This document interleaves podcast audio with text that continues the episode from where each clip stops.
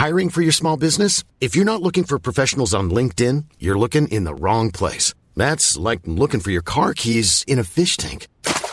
LinkedIn helps you hire professionals you can't find anywhere else, even those who aren't actively searching for a new job but might be open to the perfect role. In a given month, over 70% of LinkedIn users don't even visit other leading job sites. So start looking in the right place. With LinkedIn, you can hire professionals like a professional. Post your free job on linkedin.com slash people today.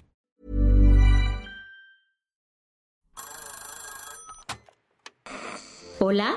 Hola. Hola. Hola, hola. ¿Estás ahí? ¿Quieres saber lo que está pasando en tu país y en el mundo en pocos minutos? Te lo cuento.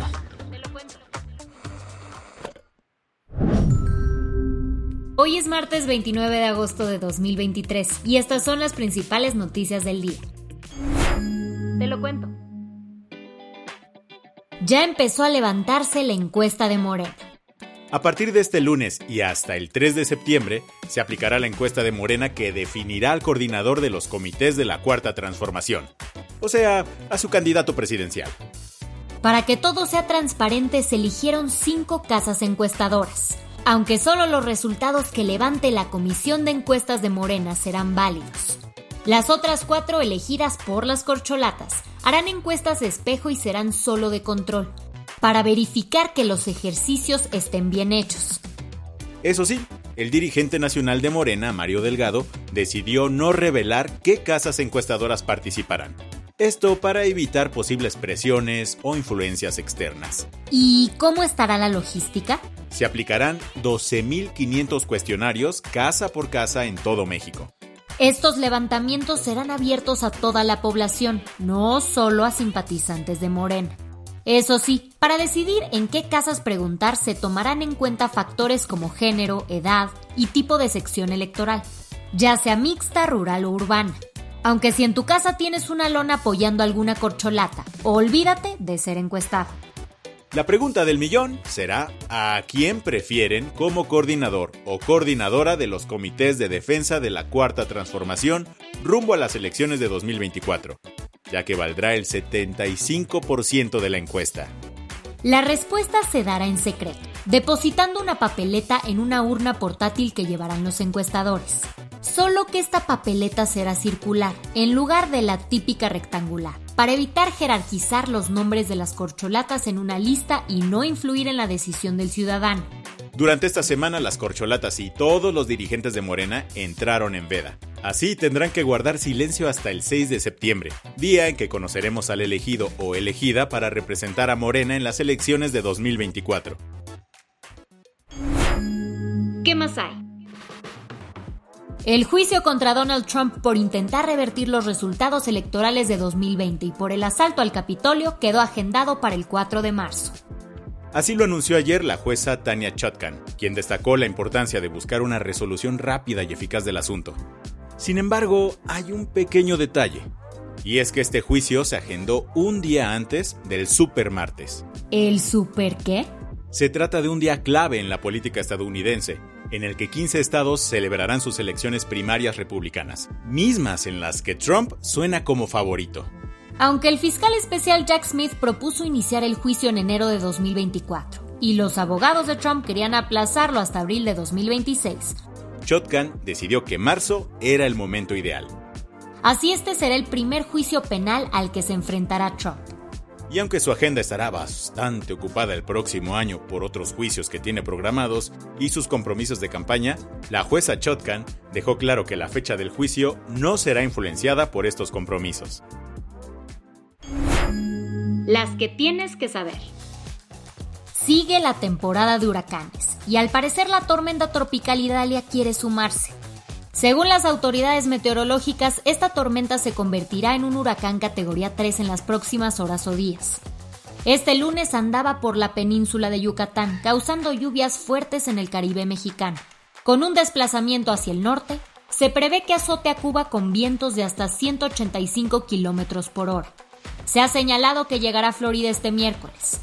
Por ello, las autoridades estadounidenses comenzaron a tomar sus precauciones. El gobernador Ron DeSantis alertó sobre la posibilidad de quedarse sin electricidad y anunció que miles de elementos de la Guardia Nacional estarán disponibles para ayudar.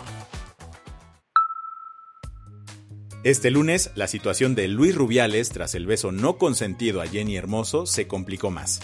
De acuerdo con medios españoles, la Fiscalía de la Audiencia Nacional ha abierto diligencias por el beso no consentido de Luis Rubiales por constituir un posible delito de agresión sexual. Y es que aunque ya había seis denuncias sobre la mesa, la Fiscalía esperaba una declaración de la futbolista antes de iniciar la investigación. El pasado viernes, Jenny expresó sentirse vulnerable y víctima de una agresión, cambiando el curso judicial del caso. Ahora la jugadora tiene 15 días para formalizar su denuncia ante el Ministerio Público. Mientras tanto, los presidentes regionales de la Federación Española de Fútbol exigieron ayer que Rubiales dimita inmediatamente.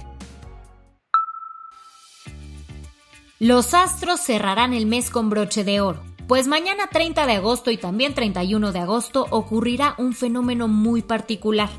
Se trata de la superluna azul, la luna más brillante del año.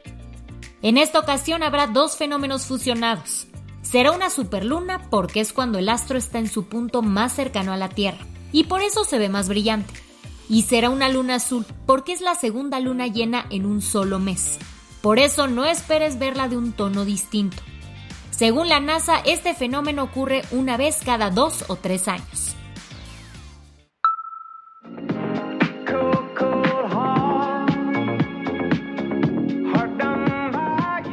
Vaya inicio de semana el que tuvo Elton John. La noche de este domingo tuvo que ser hospitalizado, ya que se cayó en su casa ubicada en la ciudad francesa de Niza. Fue atendido por el Departamento de Ortopedia del Hospital Princess Grace de Mónaco, aunque después de ser examinado y pasar la noche ahí, los doctores le dieron de alta este lunes. El cantante que se retiró de los escenarios en julio ya está de regreso en casa, donde pasa el verano junto con su esposo y sus dos hijos. La del vaso medio lleno. En un importantísimo paso hacia la inclusión, Lego comenzará a vender bloques codificados en braille. Su diseño busca ayudar a niños con discapacidades visuales a familiarizarse con el alfabeto táctil. Estos bloques originalmente fueron creados en colaboración con organizaciones globales para personas ciegas y desde 2020 se han distribuido de forma gratuita en instituciones educativas especializadas pero a partir de septiembre estarán disponibles para su venta al público. Por ahora estarán en inglés y francés, con planes de expandirse a otros idiomas. Esto fue aplaudido por la Unión Mundial de Ciegos, que destacó el impacto positivo que este invento tendrá en la comunidad.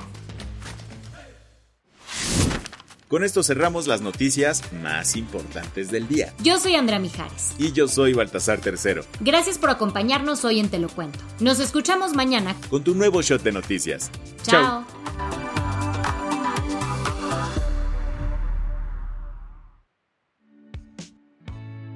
El guion de este episodio estuvo a cargo de Aisha Yanavi y Lucía Corona. Paula Gándara es la editora del guion y la dirección editorial es de Sebastián Ermenger. Gelúe Santillán es la directora creativa y el diseño de sonido está a cargo de Alfredo Cruz. ¿Quieres estar al día? Nos encuentras como arroba te lo cuento en Instagram, TikTok, Snapchat y Twitter.